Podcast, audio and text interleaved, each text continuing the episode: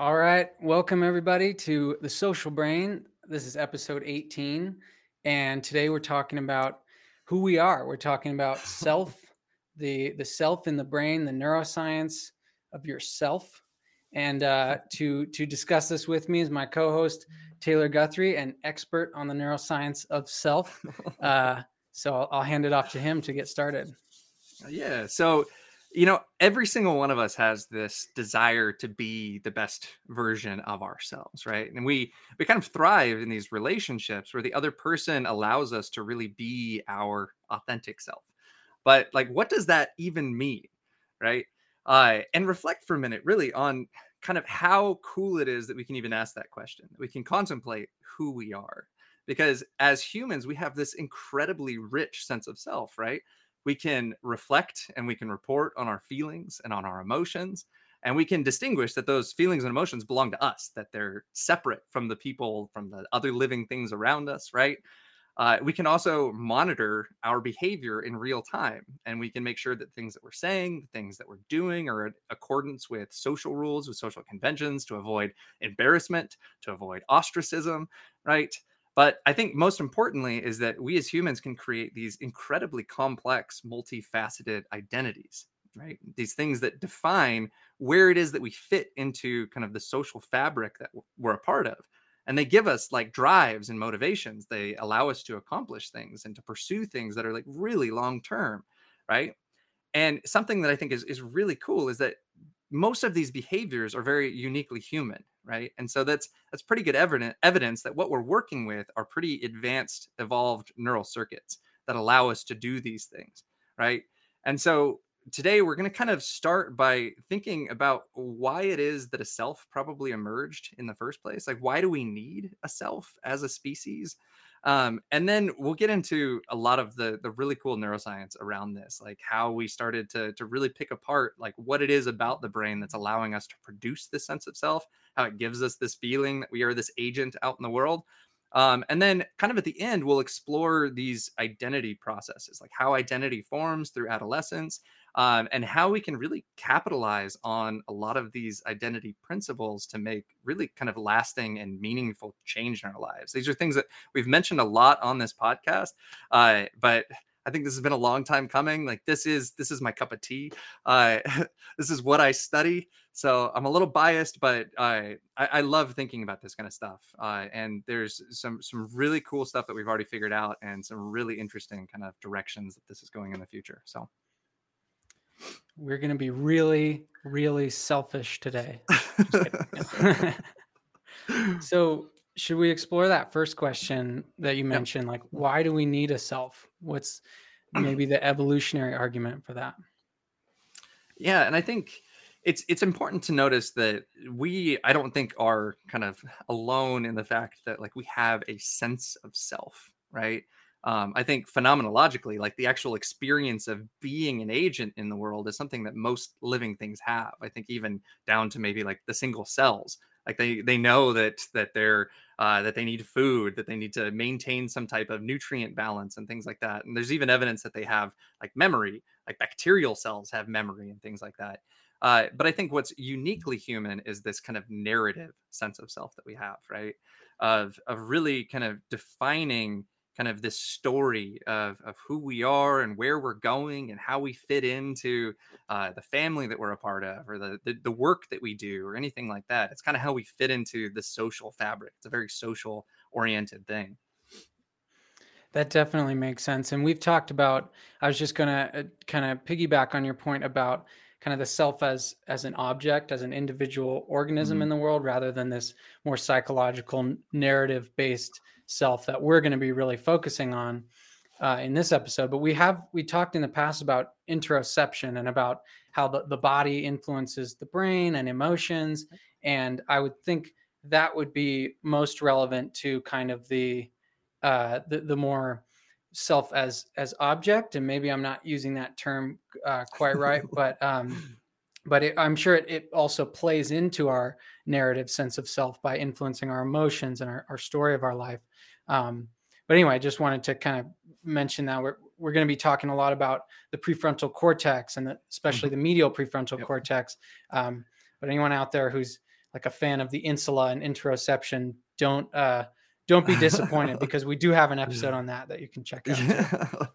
Yeah. and it's it is it's an important part of, of who we are because we we do have these feelings, we have this this body that we're in, we have this experience of moving through the world.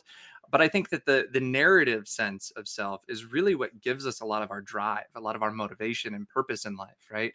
It's how we really define where it is we came from and why that's important to move us forward in life, right? and and we i mean we've talked about this a lot on this show is that we have incredibly long-term goals as humans right? We can we can go to work every day and and grind and do things to try to achieve something that we're not going to see for for years right? I have a publication i need to write. I'm probably not going to publish for like three years right?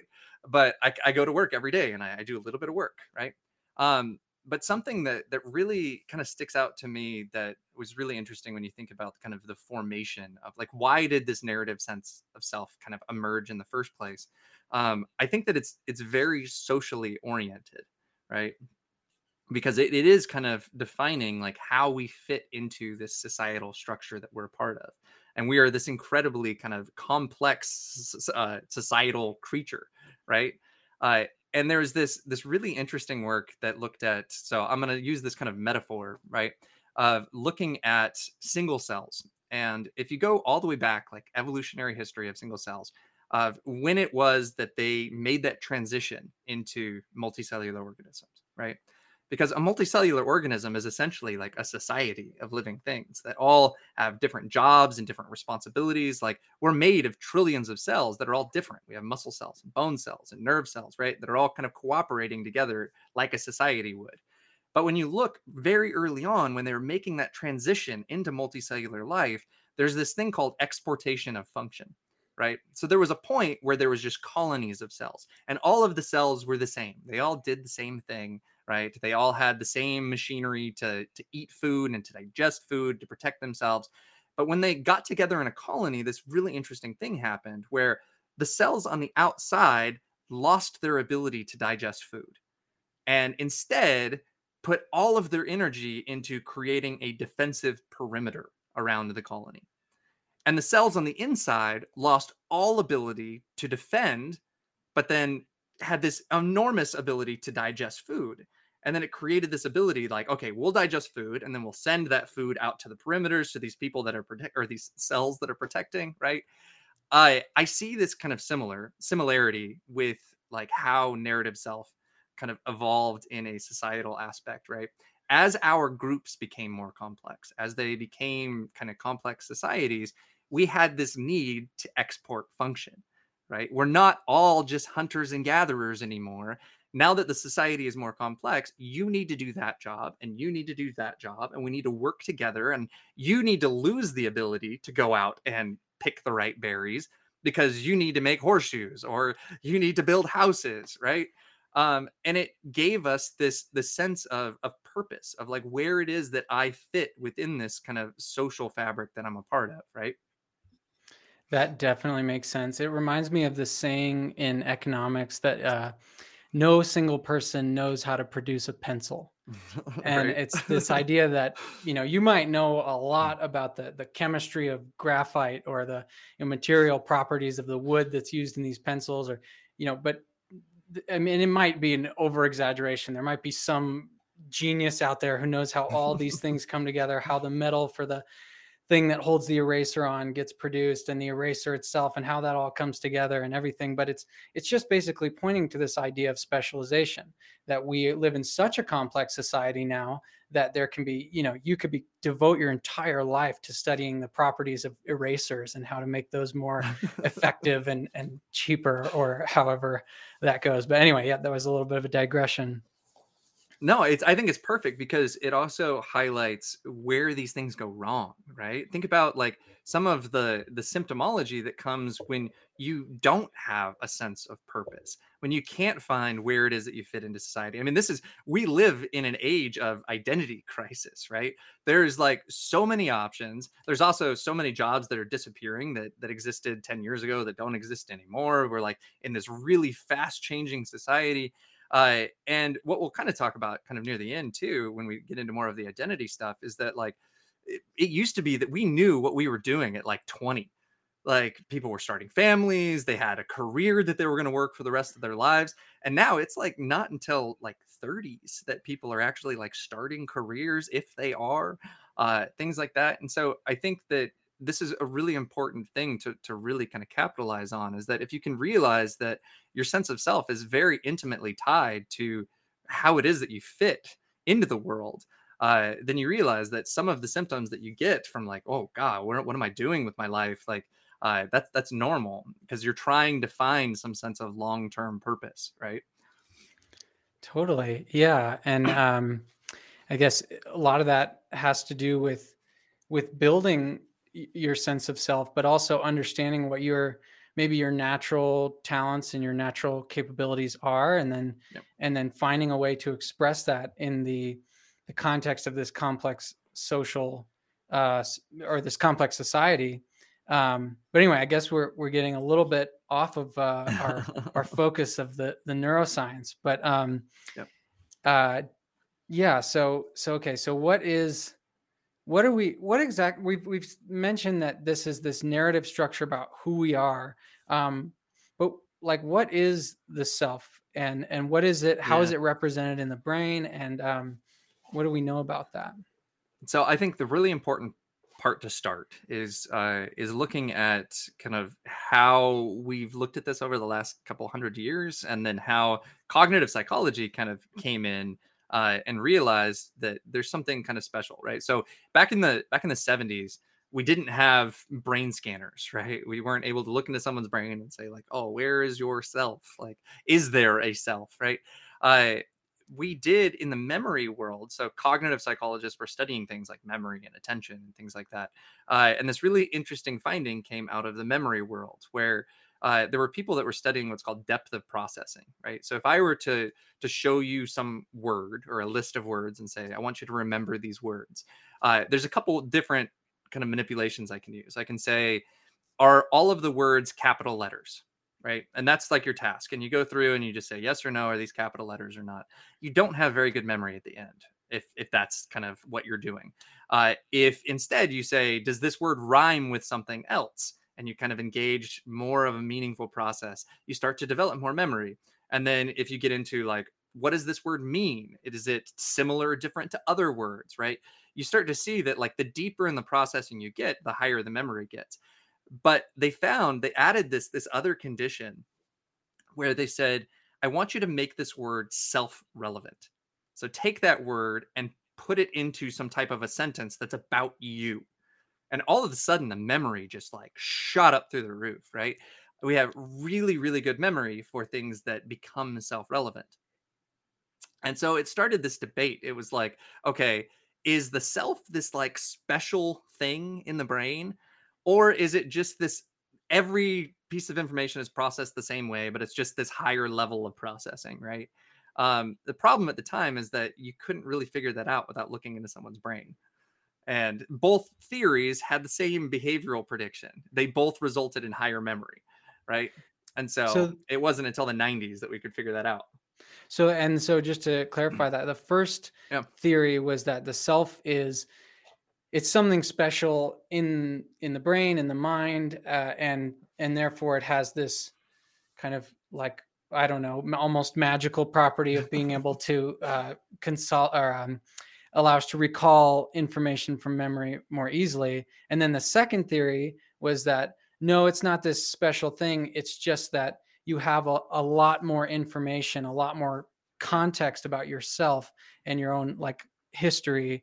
Um, so Therefore, you're going to be eh, when like you were talking about with the depth of processing you're going to be processing any information about yourself more deeply because you've got this whole like framework and context about yourself um, and then so therefore you'll recall the information more easily. And so they both have the same behavioral prediction but then you're saying they could differentiate that on the basis of the the uh, neuroscience. And that was that was the thing. It was like because if the self is something special if it's a special cognitive structure then you should see a different brain region come online for self stuff that's not online for any of the other word stuff right? okay. So if it was depth of processing, then you would see the same brain regions processing everything, but maybe just like different activity or whatever. Um, and so we have it wasn't until the 90s that MRI became a thing. Um, we had EEG, but EEG even didn't have like we didn't have the computers to really make sense of a lot of it either, right?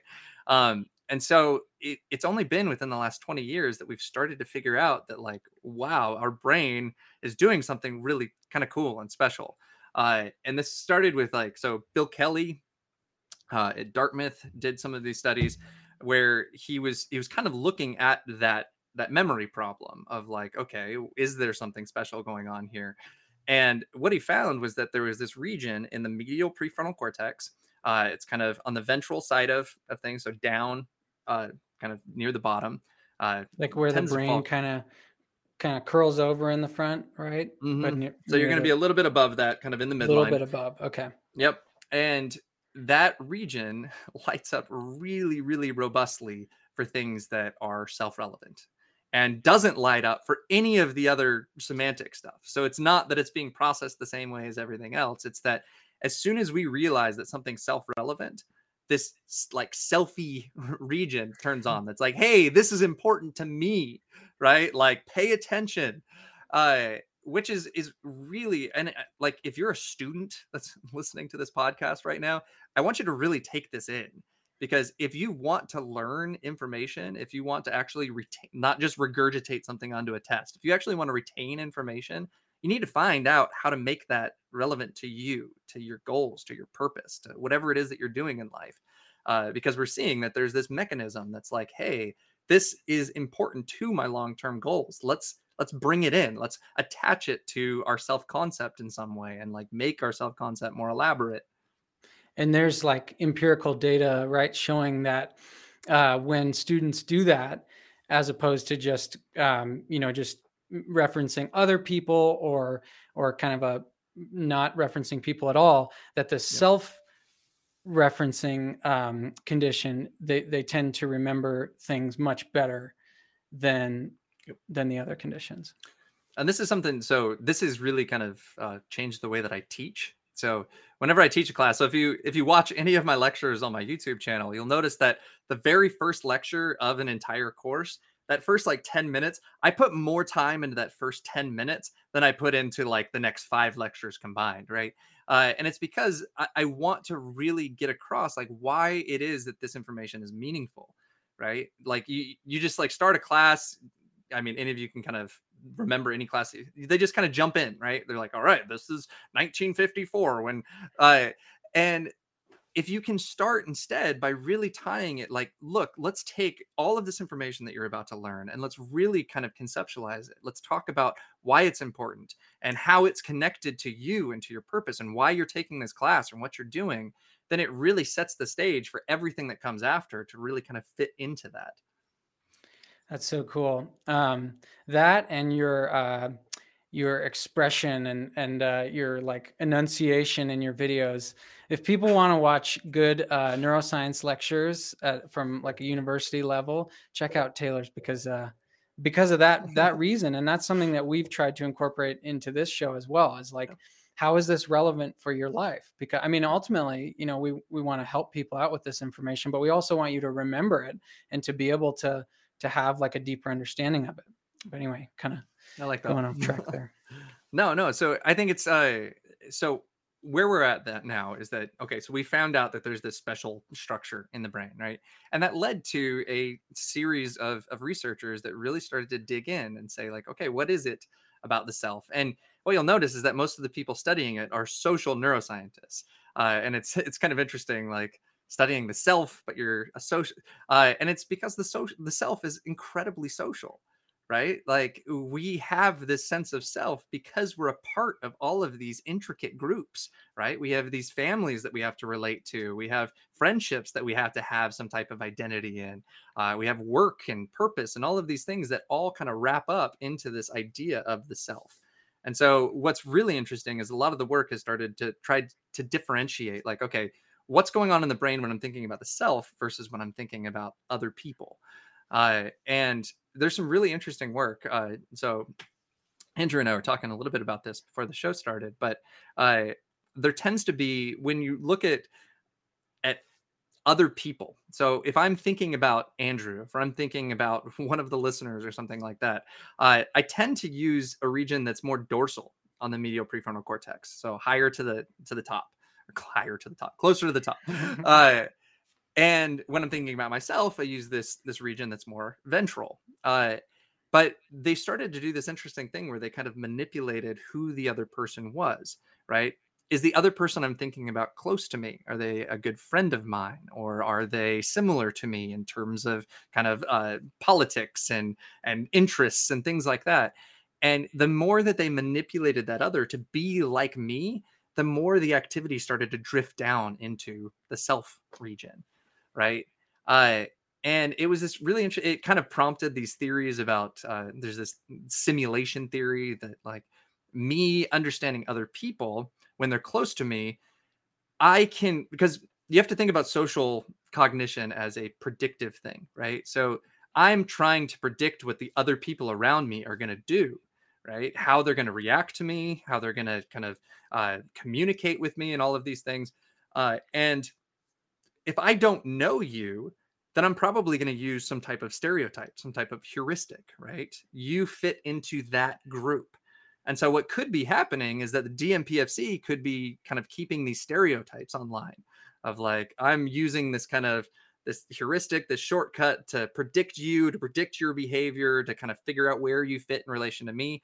But as you start to get closer to me, as you start to become more similar to me, I can use myself as a template for predicting you, right? because you're like me. You act like me. You do similar things that I do.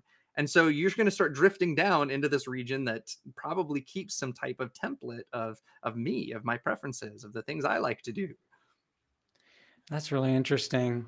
Um, I hadn't thought of this till now, but is it does does the same effect come up when um, if you know somebody really well but you don't consider yourself very similar to that person do you, do you still see that same effect?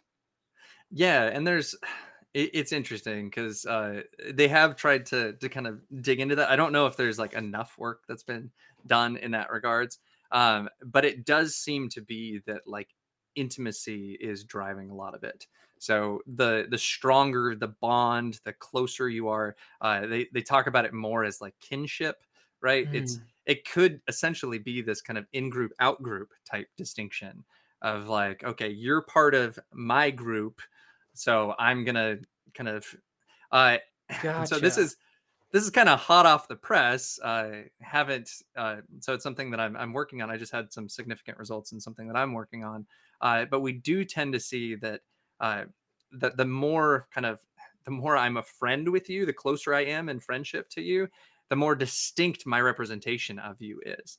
So I start to to form more of a kind of actual representation of who you are and, and what you're gonna do, as opposed to having just kind of this stereotypical shortcut. That is so cool. Um, okay, so uh, so we're talking about how our representations of people change as we we get to know them better, or or maybe that as they become part of our in group um, so what what does that say about this VMPFC region? What is it doing? Like why is it it having that why are we seeing that pathway, that effect occur? Yeah, and that's I mean that is an open question. That is something that I spend a lot of time thinking about, a lot of the time, uh, because it could be that there's like this a self region in the brain uh, but we really have to think about like what that region of the brain is actually doing, what it's computing, right? Um, and you tend to see when you venture out of the social neuroscience world and you start looking at other types of cognitive neuroscientists and things that we've talked a lot about on this show people that study decision making people that study memory people that study attention all of these different things you tend to see this self region pop up in a lot of them right so one of the big ones is is value. So um, and this is something I think we've mentioned on the show before, but the VMPFC, this region that typically is involved in self, uh, also pops up when you're making decisions. Uh, and usually kind of simple decisions like should I choose this or should I choose that? And what they think is happening is that the VMPFC is calculating the value of those different decisions, right? And like when you start to think of like, okay, we need to start tying a ribbon around this. Like we need to see like, okay, what is it about value and about the self that are somehow connected? Right? My uh, my mentor also has uh, a paper about the connections that this region has to reward centers, to, to kind of ventral tegmental area, uh, and so you have to think that like the closer something is to to me, to to my sense of self, the more valuable it's going to become right because it's tied to my goals it's tied to my pursuit it's tied to my preferences like who i am and so it could be that this region is kind of keeping some type of memory of like all of my my past preferences all of the things that that have been good or have been bad in the past uh, and is is able to like yes it pops up for self but it we can use that sense of self to make decisions right? Yeah yeah that's really interesting because uh you know we've we've talked a little bit we've mentioned uh the work of um kent berridge and and morten kringelbach on pleasure and one of the uh, findings, one of the the hedonic hotspots, one of these areas that you can stimulate and and at least in animal models reliably get um, what appears to be a, hedonic response. Like these animals are experiencing pleasure when these these spots are stimulated, and one of them is in the orbital frontal cortex, and this is really close to this VMPFC region we're talking about. And so uh, I think that that pleasure and value probably have this really really a uh, tight correlation between them as well.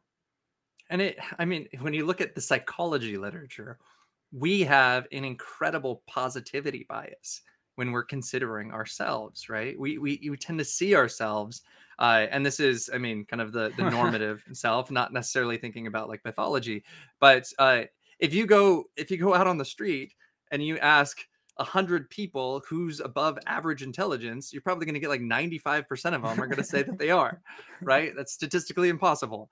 Uh, but it's because we have these these kind of these positive views about ourselves, and it's what allows us to kind of maintain drive and maintain motivation and purpose. And it's the kind of things that that fall away in pathology right? We we tend to to lose that sense of positivity uh, when we get depressed when we get anxious and things like that. Um, but that could very much be tied to the fact that this like self region is very connected to all of these kind of reward circuitry things these positivity hedonic pleasure things right? And yeah and the the video or our last episode where we talked about the the hope circuit which is um, really best characterized in in rats but uh, there's good reason to think that it, it does exist in humans um, and it's it is from the vmpfc to the uh, dorsal raphe nuclei and when that pathway is activated in the context of stress it kind of immunizes us against this um, of learned helplessness. In other words we get a greater sense of control over adverse circumstances and perhaps this has to do with the VMPFC being so important for our sense of self and efficacy, maybe. Yeah, and I mean, you're, you're, we're starting to paint this picture of how powerful identity can be, right? Our, our sense of self. That if we can truly kind of develop a strong sense of, of who we are and where we've been and where we're going, right, and have this kind of this purpose and this drive towards that, that that that region that tends to be involved in selfhood is also involved in regulating hopelessness, right? Of regulating, like, look, no, I do have purpose. I do have drive, right? I I'm not helpless. And we need to we need to maintain the the type of chemicals that are going to get me out of bed and and keep me moving, right? Uh the other thing that's really interesting, and this harkens back to one of the very first videos that that Andrew and I did, uh, was that you tend to see this region pop up in in like the goal literature and like cognitive control. So if I'm thinking about a, accomplishing goals, right? What we tend to see is that when we're creating goals, we tend to see these lateral regions of the frontal cortex. So regions on the outside of the of the prefrontal cortex. They're very effortful, right? When I'm like putting together a plan, like it it's like, oh, I need to like think about this and I need to think about this, right? You're putting all of this effort in. Uh, but what a lot of the goal literature tends to to look at is that they think that the medial parts of the frontal lobe, which would involve the self region and all of this, tend to be goal monitoring regions that are not effortful, right? It's like, okay, I just put all this effort in to create this goal about who I am and where I want to go. But now I've transferred it to this region that just kind of keeps all of that online, right? And like, I don't have to think every day when I wake up, like, I want to be in academic and I want to teach, right? I, I go to work and I do the things that are leading me to that ultimate goal, right? And what I think is is ultimately happening is that we're essentially keeping this model of ourselves online. And it's essentially like when you think about what identity is, like what the self is, and this this might be controversial. This is like a way that I see it, but I see it very much as a goal directed process like me defining who I am is defining the types of behaviors that I need to engage in to continue being that thing, right? If I define myself as a husband and as a father, that means I am taking on the responsibility of engaging in the types of behaviors that a good husband and a good father do, right? It's a goal process. It's like I need to continue engaging in these behaviors. And so if you have that online all the time, then it's tuning your attention to look for those things, right? If I define myself as a husband and as a father, my attention is going to be hopefully looking for the types of things that that tell me whether or not I'm being a good husband or whether I'm being a good father.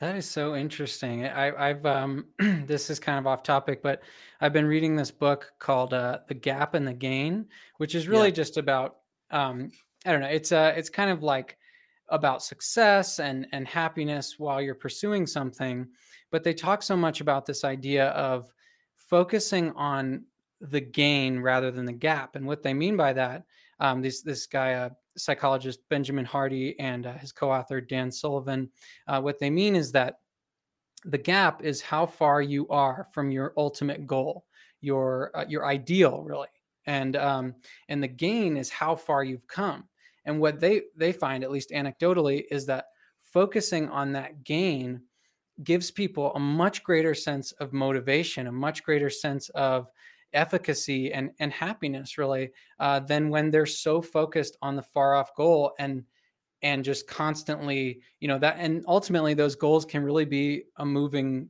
a moving target, uh, kind of always receding as you approach them.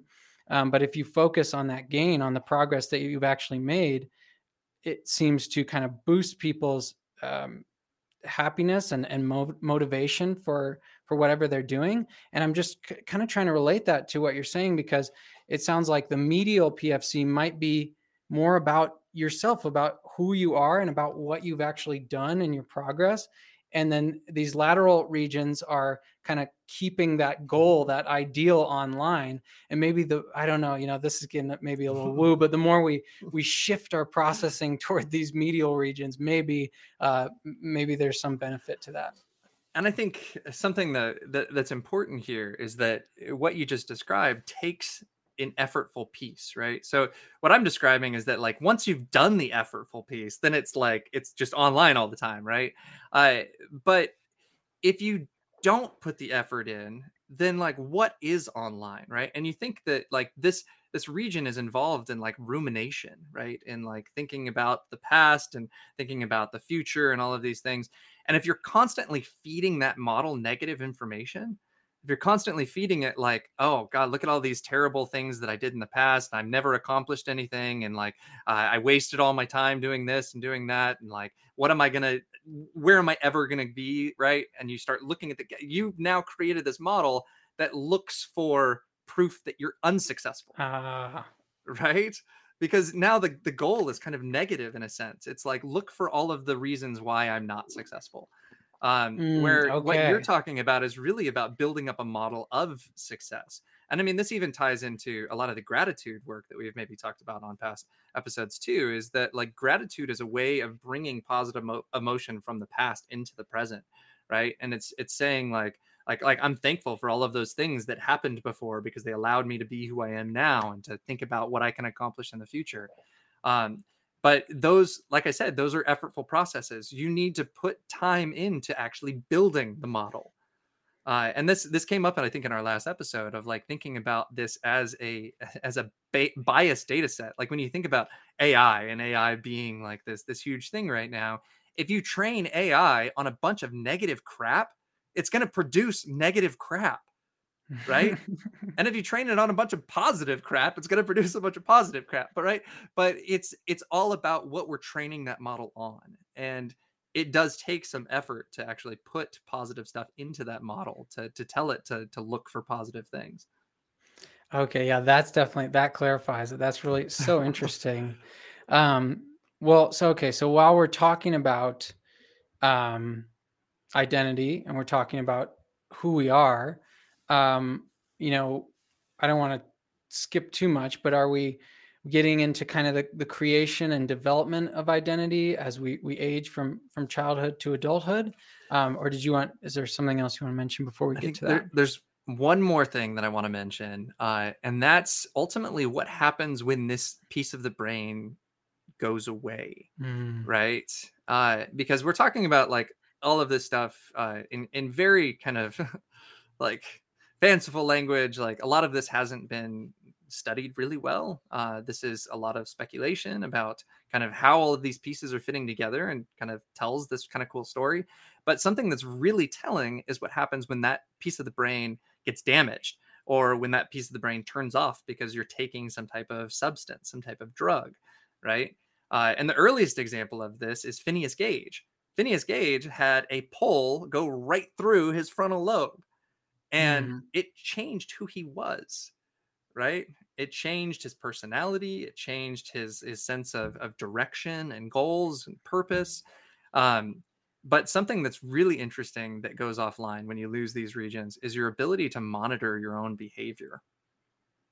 And so you're no longer able to like filter your language you're not you're not able to know like in the moment that you're breaking social conventions that you're breaking rules and so that's another piece to this puzzle is that this region is also keeping online all of these relational qualities as well of like how it is that i'm supposed to act and i'm supposed to behave in accordance with all of these people around me.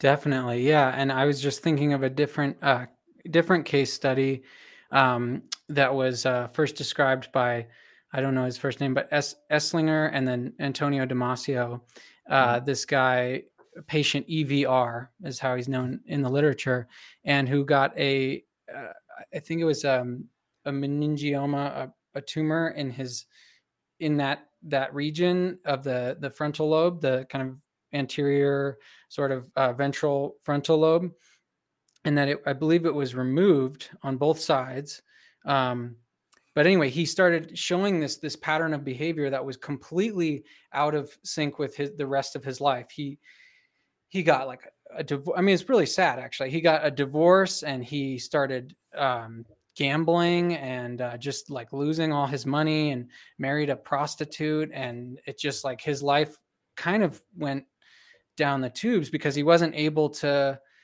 to interact in a eh, like he, he was all he seemed to have okay like first of all there's more brain regions than just the single one that that we've Yeah, been yeah. mentioning here that were damaged but he he really had trouble um, following through on goals and and just staying um, it, within sort of like established social norms to the point that he he just couldn't really function in normal society um but anyway I yeah just wanted to mention that brought No, that and I think that's interesting because it does highlight the role that these regions play in regulation, right? That our sense of identity, our sense of self, is something that allows us to shape our behavior in the moment, right? It's able to tamp down impulses. It's able to to tamp down emotions and feelings and things like that uh, that may not be appropriate for the given moment.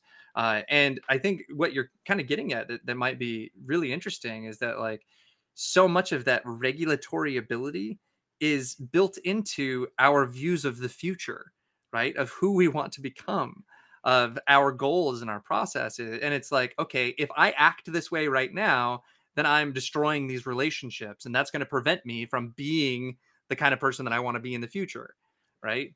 And so I think that so much of our our ability to regulate is built into these kind of self-directed long-term kind of goal-oriented processes Yeah, that's so interesting. I mean, you can kind of see it in your own life if you have these these large goals and they're they're really clear to you and uh, or, or, you know, and also these social goals like what we're talking about, who you want to be in the world. It's like your decisions and we'll maybe talk a little bit about this later, but your decisions seem to just sort of flow naturally from those values because uh, you know that they're being held online maybe and then these regions that are more important for the day-to-day decisions and uh, regulating your behavior and emotion are sort of taking their cues from these these other um, more goal uh, relevant regions. And i think the the last piece of this puzzle is what happens with psychedelics with uh, certain types of drugs and things that uh, it, there was kind of this theory at the at the onset that it was what it's called hypofrontality that like the whole frontal lobe is just getting less active. But it's actually like when you look at look at it more distinctly you actually see that the regions that are that are really turning down are these self regions. Uh, and there's a phenomenological like what is it actually to, like to experience these things uh, is you have a loss of a sense of self. Like mm. you're kind of in this moment you lose this sense of self. It happens in like meditative practices and all of these kind of things. And so it's it's really interesting when you start to to really put all of these pieces together that you see that like the self is at the core of a lot of our abilities as human beings to achieve what we're able to achieve. And so i think yeah. that would be a good good spot to kind of get into identity right okay yeah definitely um Sorry, just looking here. Okay. All right. So what is do we do we start out with an identity as babies, as infants, or does it is it something that has to develop over time? And it's it's interesting because you have to think about it. Uh, you have to differentiate like identity from temperament, right? From mm-hmm. personality. Because like my son definitely has a temperament, definitely has a personality, right? He is a wild child. Uh, but uh, he I don't think has a very strong sense of the future, right? And you can kind of think back on your life. It, it makes sense. Like the the older you get, the the further and further I think you're able to see into the future, right? Uh, and what region of the brain is the most highly developed later in life uh, tends to be these frontal cortex regions. That's so interesting. Yeah, I, sorry, I, am going to get on another tangent here, but I was just uh, talking about this yesterday. That like when I was a teenager, or like a young teenager, especially, yeah. I was uh, more of a like a really unhealthy snack connoisseur. Like I would just, I, you know, like I like hot Cheetos with lime more than regular hot Cheetos, and now it's like I just totally avoid that stuff.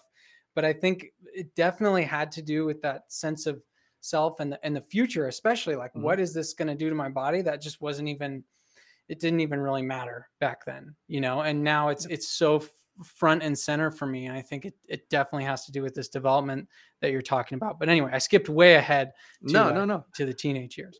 Right no i think that's uh that's really important because that's that's where we do need to focus because um it's really interesting. So i taught this development class and it's uh, when you look at the textbook, like the textbook's like like this thick, and if you're listening, it's two inches. uh, but you look at the first 20 years of life in that textbook take up like three fourths of the textbook, and then the next like 70 to 80 years of your life take up like 25 percent. Uh, and so it shows that like so much happens in terms of of development uh, in that first 20 years of life and especially in adolescence and you have to realize that like almost every single i mean pretty much every mammal goes through an adolescent period and it's it's this thing that you have to think about uh, and it's it's really important i think to to reflect on. We all go through this transition of dependency to independency right? And that transition requires specialization and our brains are hardwired to go through the process of specialization.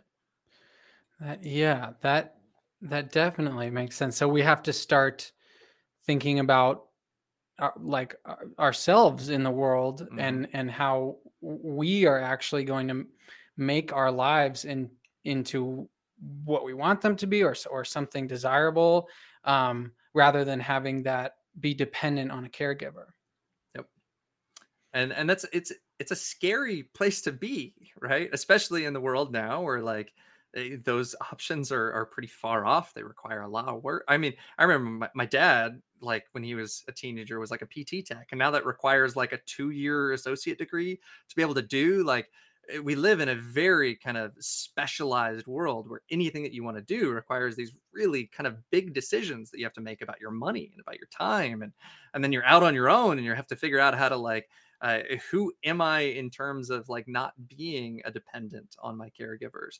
Uh, like what is it about me that makes me special that makes me unique? Uh, there's like when you look at the developmental literature there's this whole period of kind of adolescence into emerging adulthood where you're spending a lot of time like thinking about those questions about what it is that makes me unique what it makes me what is it about me that that allows me to kind of fit in with with other people with the social structure with everything that we're doing.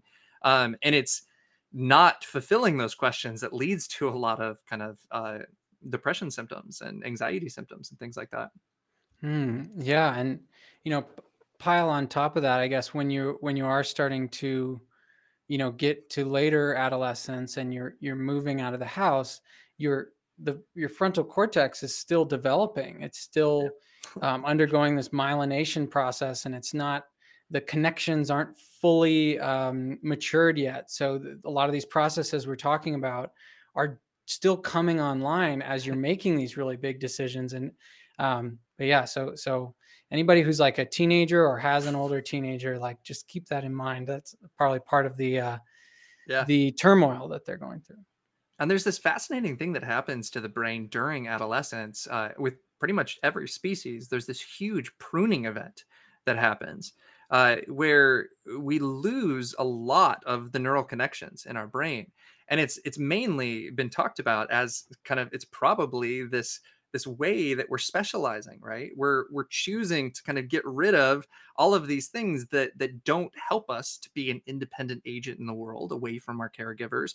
And we're really doubling down on the things that that make us unique that make us kind of special that allow us to kind of be a a person out in the world and that it and it makes sense too because in those early really early years uh, we're just forming connections like crazy like a, uh, a, uh, especially in the infant brain but also like through childhood we're just like yeah.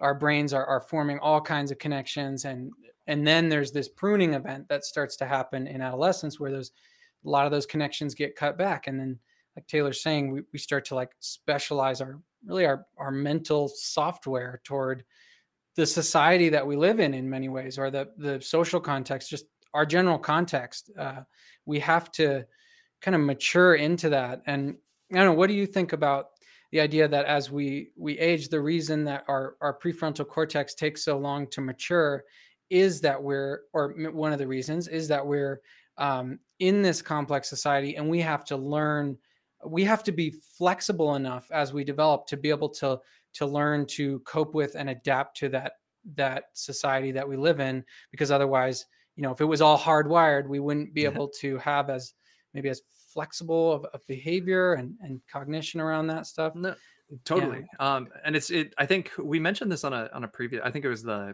the plasticity episode that these regions are are super plastic and the reason and one of the reasons that they are damaged so easily in alzheimer's and frontotemporal dementia and things like that is because they're plastic.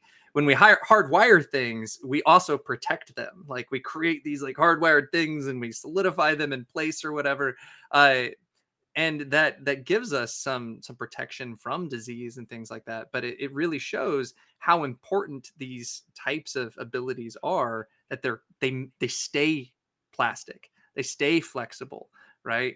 That there has been kind of a lot of benefit from being able to uh, to really adapt how it is that we can fit into these incredibly complex changing societies that we're a part of um, and that we can pivot right because like i know that there's probably lots of people listening to this that have had to make lots of pivots made a career change at like 50 right uh, like it's it's something that you're able to do that because you have all of this this plasticity in the region of your brain that allows you to form long-term goals and purpose. And is that you know, and within that that long-term goals and purpose like you're talking about earlier is your maybe your identity like who who you want to be. And so that can also kind of shift and change over time. Interesting. And i and i think you're you're you're really kind of getting into the thing that i love most about this kind of work because identity is incredibly powerful. And i'm not just talking about racial identity or cultural identity or anything like that. I'm talking about just identity in general. Uh, this is there's a something that i do with my students right? I just put the the question who am i? up on the board right? And I give them five minutes and I say, write down as many descriptors to that question as you can. Uh, and at the end of it, it's it's really interesting reflection because you see that there's a certain percentage of those words that are kind of independent oriented. They're about me. They're about me going through the world and accomplishing things, right? But uh, there's a huge portion of them that are relational, right? I mentioned a couple of them already. I'm a husband. I'm a father. I'm a scientist, right? These are how I fit in to these social groups that I'm a part of, right? And so identity becomes this thing that drives our behavior, that becomes this motivator of behavior. And if you really think about these goal oriented things that I was talking about, of like, if I define my identity, if I spend the time, the effortful time, like, who am I? Like, what is important to me? What are these values that I have? then they get transferred to these medial regions, which are probably kind of keeping that stuff online. So instead of saying, I'm going to go on a diet and I'm going to lose 20 pounds, right? You've just defined to your brain that you have a goal to eat healthy food right now until you lose 20 pounds. and then it's gone, right? But if instead you put the work in and you actually start defining your identity in a different way, and this is like I said, these these processes are flexible, right? We think that they're rigid, but they're really not. We think they're rigid because we're in social interactions with people that have expectations of us and all of these things that make us think that that we're kind of stuck with who we are. But that's not how it is in the brain. Like these these processes can change. And so if you start to define yourself as a healthy person, I am a healthy person, you start tuning your brain to look for healthy choices. Right? Mm-hmm like you just said with your you're not looking for hot cheetos with lime anymore right? Your brain does not like you walk into the store your brain's not like hot cheetos. It's like chickpeas. Yeah. that is yeah exactly. Yeah yeah it does it's so interesting because it, it's this f like effortless filtering of your yeah. your behavior and your decisions because you've inst- instantiated that goal as part of of who you are uh, that's so interesting. Um, oh man, Powerful. I had something else. Yeah, yeah. Right, and it's yeah. it's it's hard. It takes because we we're working with a model that we've spent years and years and years with, right? That's been operating under the hood. And it takes a lot of life circumstances.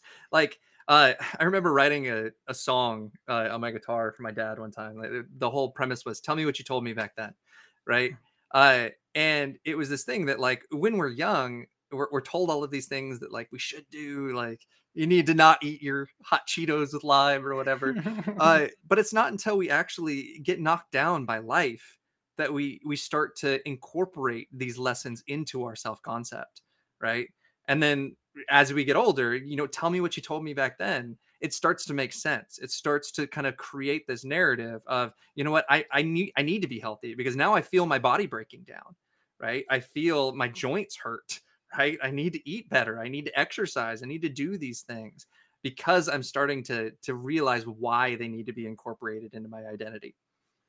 That is so interesting, and I think when you couple that with the uh, the idea I was kind of talking about earlier, that that gap and gain framework, but yeah. when you focus on that progress that you're making towards that goal, and then you can actually start gathering evidence that you are that identity that you want yourself to be. I think that that combination can be super powerful for maintaining that behavior over time. But like when we we had our episode on self regulation and self control. Um, I can't remember who it was, but but somebody that we referenced was talking about how it seems that in the the literature on self-control, this is maybe like one of the most powerful strategies for for regulating our behavior? Uh, that when you instantiate that as like a yes. goal that I'm part of my identity is being a healthy person rather than not eating, uh, you know, hot Cheetos with lime today. No, totally, and it's it's something that uh, becomes so like inherent, right?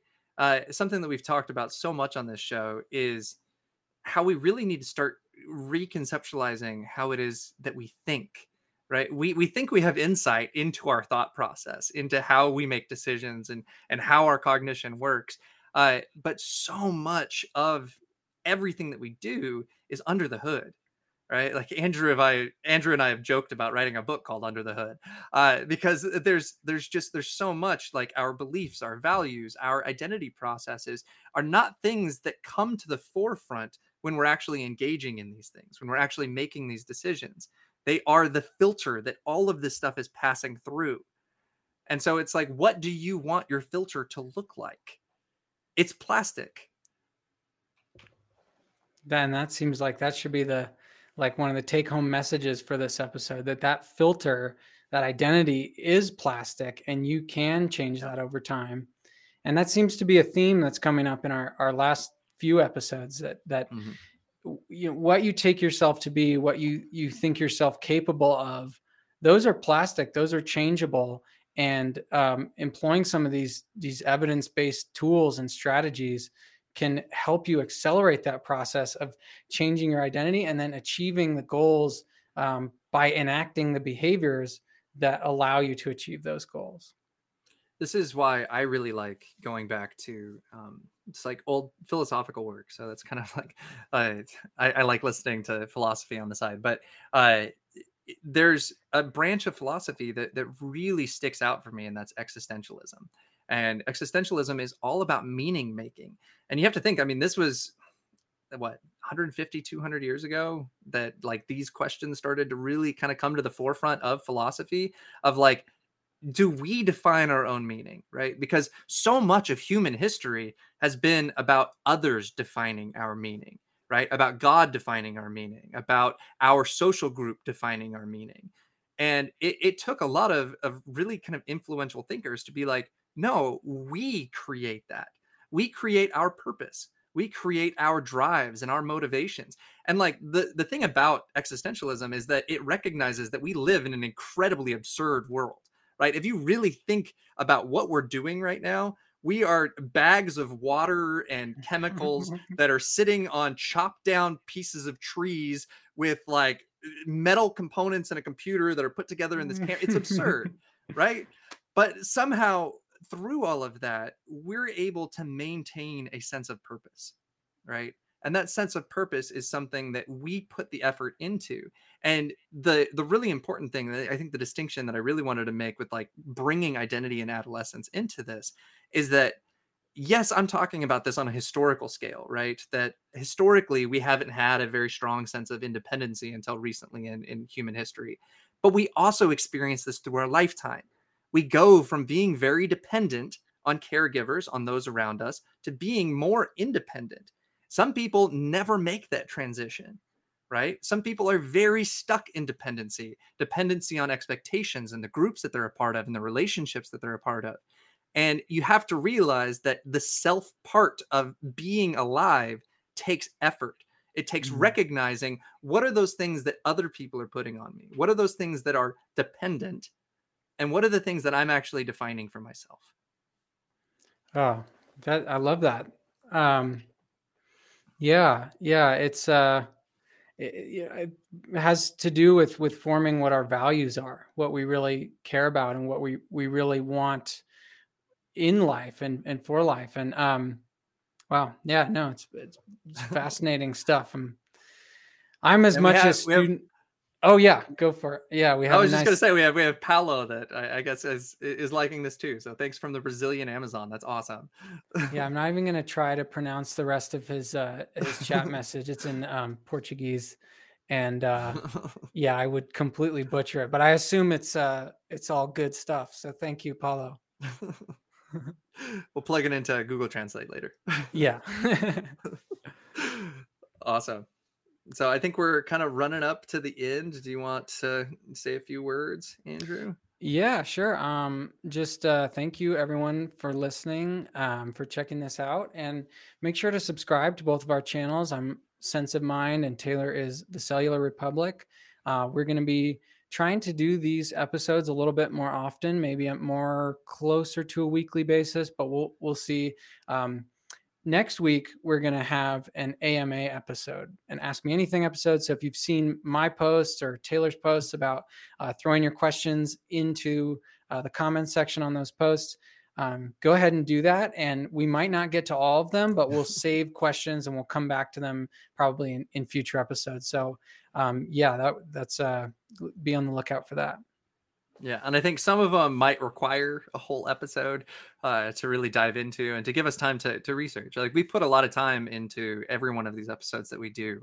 Uh, I mean, we dive into a lot of videos and papers and everything as we're getting ready for these. So we're going to try our best to to kind of answer what we can, and then we'll save the other ones for later. But um, I kind of want to just echo what Andrew just said. Like, thank you for listening. This is really cool that we have the audience that we do, that people continue to tune in and want to hear about the brain and how it relates to their psychology and their behavior.